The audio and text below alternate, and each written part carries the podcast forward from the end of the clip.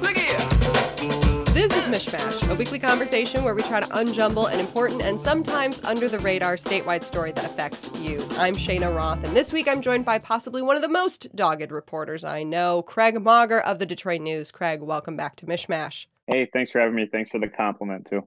Former Speaker of the House Lee Chatfield has been embroiled in political scandal for months now. The accusations range from embezzlement and bribery to misconduct in office and sexual assault.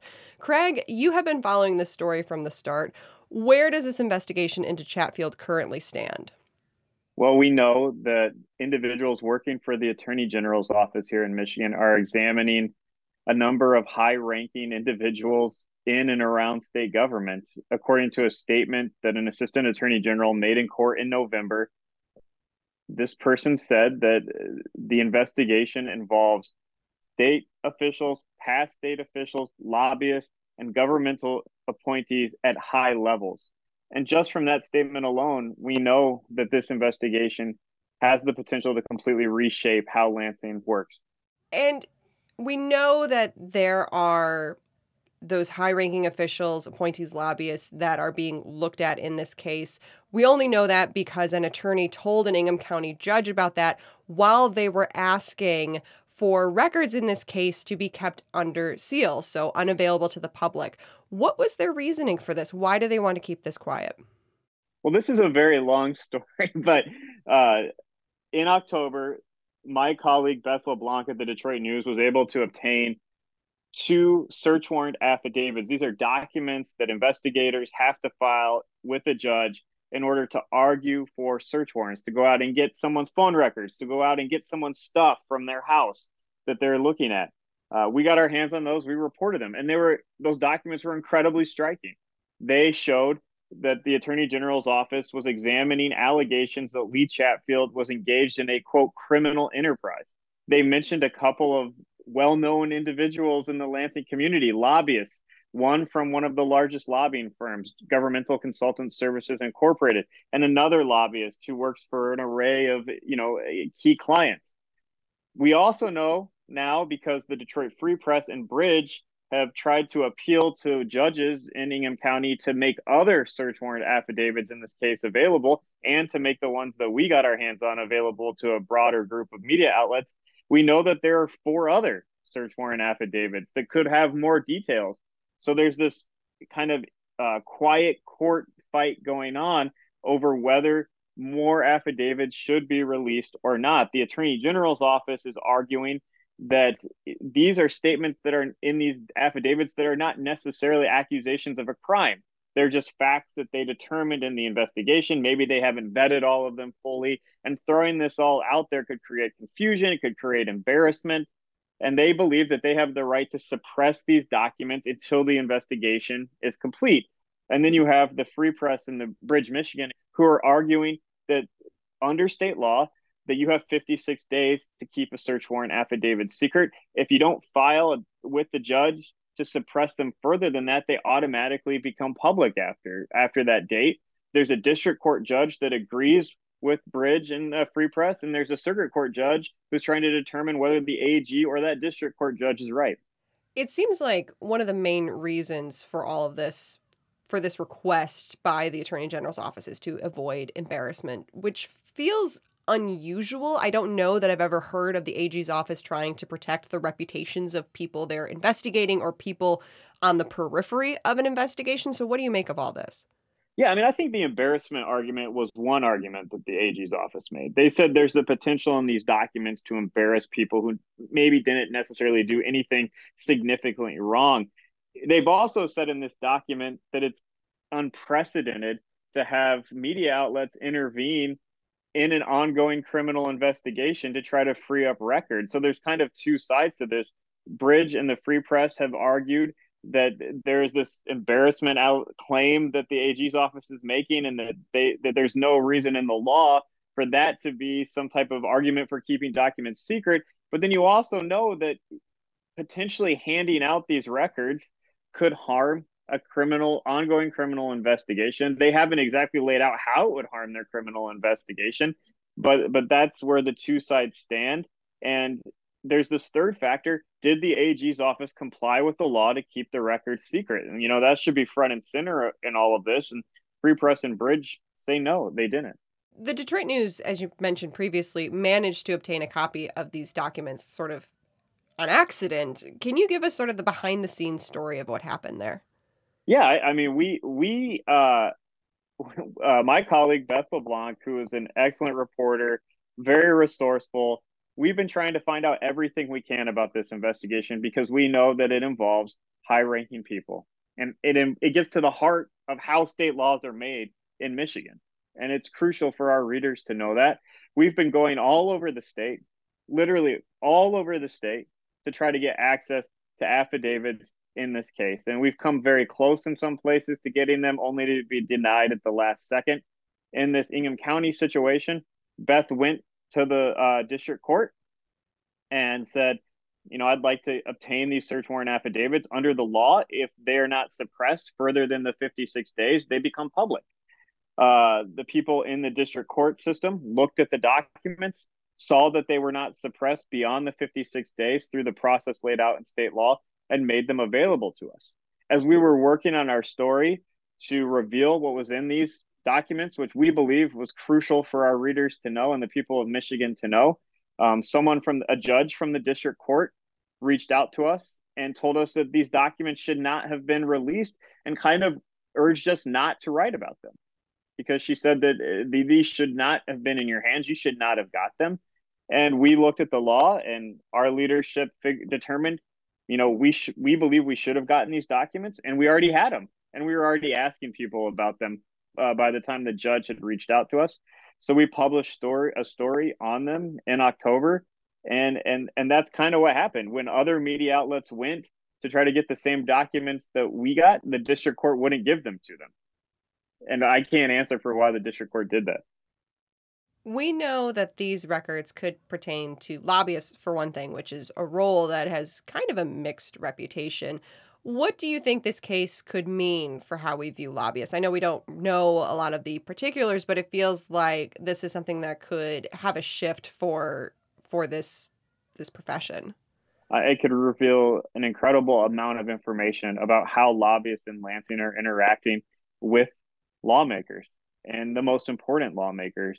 In recent weeks, we published an investigation that we worked on for a month about Lee Chatfield's relationship with GCSI, this lobbying firm that might be one of the biggest in the state. And just from our work, talking to sources, we talked to about 40 sources for the story. We found out that Lee Chatfield was renting an apartment from a GCSI client for the entirety of his time in Lansing. He never revealed this. He was voting on bills related to this client. It was a client that represented auto dealers and advocated on the behalf of all the car dealerships in the state. He was deciding whether their bills would go forward or not while renting an apartment from them. We don't know how much he paid for the apartment. We have been told by the leader of the Auto Dealers Association that he would sometimes fund his rent by using his nonprofit account, which is supposed to be focused on social welfare. But this is the kind of information that could be in these documents. There could be more of these situations. We don't know. We don't know what's in them. We don't know what type of interactions that he was having with some of the closest lobbyists to him. In one of the affidavits that we already obtained, the Attorney General's office is alleging that there was some type of arrangement between a GCSI lobbyist, Gary Owen, and Lee Chatfield's brother, Aaron Chatfield, to obtain Adderall. So there's obviously a tight connection between these lobbyists and the Speaker of the House in 2019 and 2020. What else does the Attorney General's office know? We don't know at this point. Of course, all of this has once again drummed up the call for more transparency and ethics reform in Lansing, especially considering a lot of this case has to do with spending campaign funds. Craig, you were the campaign finance watchdog for many years. Where does the state currently stand with ethics and transparency? And do you see our laws changing anytime soon? I mean, Michigan has been rated 50th out of the 50 states for its transparency and ethics laws. I mean, that's just a fact. The Center for Public Integrity issued a rating a few years ago where they looked at all these aspects of the law, and that was their finding. We're 50th out of 50. And two of the main reasons are We are one of two states without an open records law that impacts the governor and individual lawmakers. And we're one of two states without any type of personal financial disclosure for state office holders. That aspect's going to change because there was just the ballot proposal to impose financial disclosure on these office holders. So we know that one's going to change. Governor Whitmer told reporters this week that she is supportive of opening the governor's office and state lawmakers' offices to a freedom of information policy. She also said that she wants to close loopholes in the lobbying law that may have attributed to what Lee Chatfield was doing while he was in office. There's going to be a new Democratic majority in the state House and Senate. Democrats in the legislature, as you know, have been calling for these ethics reforms for many years. If they get into power and all of a sudden drop those calls, which is very possible, we've seen this before, people change their positions once they get power. If they all of a sudden drop those calls, that will be fascinating to watch. It'll be something all of us will be documenting. It seems more likely that they'll try to do something, and we'll see what it is. What is next for the Lee Chatfield case? What are we waiting for? What are we thinking might be the next steps? Well, I mean, the overarching thing we're waiting for is who is the Attorney General's office going to charge, and what are they going to charge those individuals with? And we've been waiting on that for a year. It might not be that close. I mean, we don't know. You know, we expect it to take a while.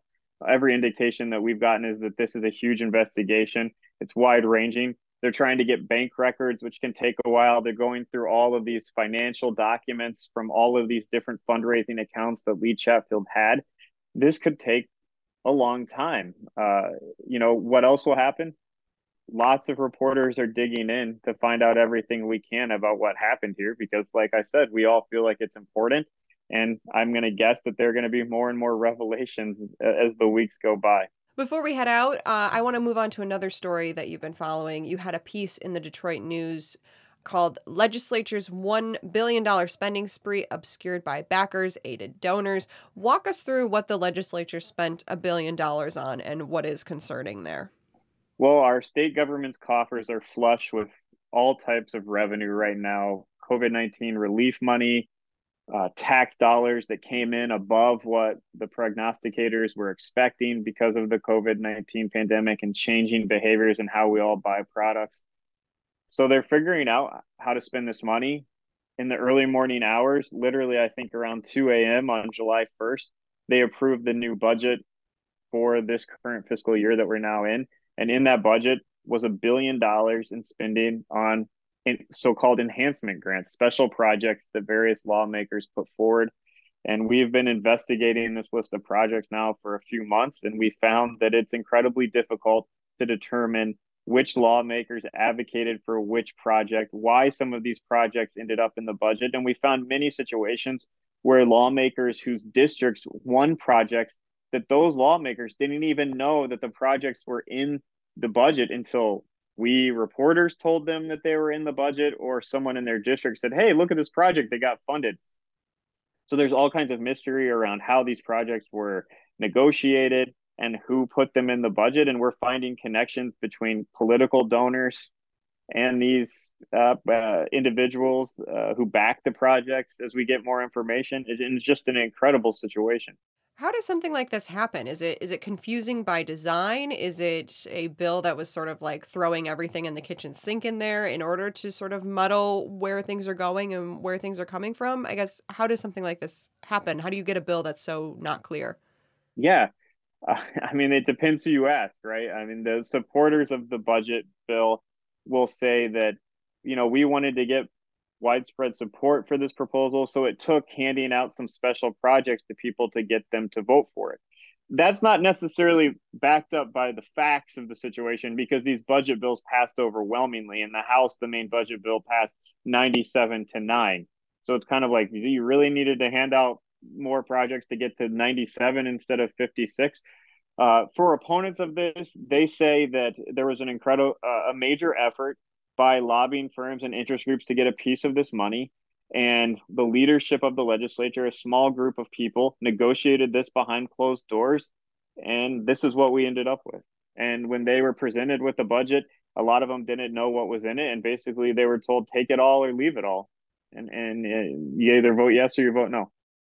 Going back to those lobbyists again. I see a trend in this episode. Yeah, I mean, it's a key part of the story of how Lansing works, and they don't love when we're looking at them and turning the microscope on them, but to ignore the influence of these individuals and what they're there to do would be to ignore a major part of how our government functions.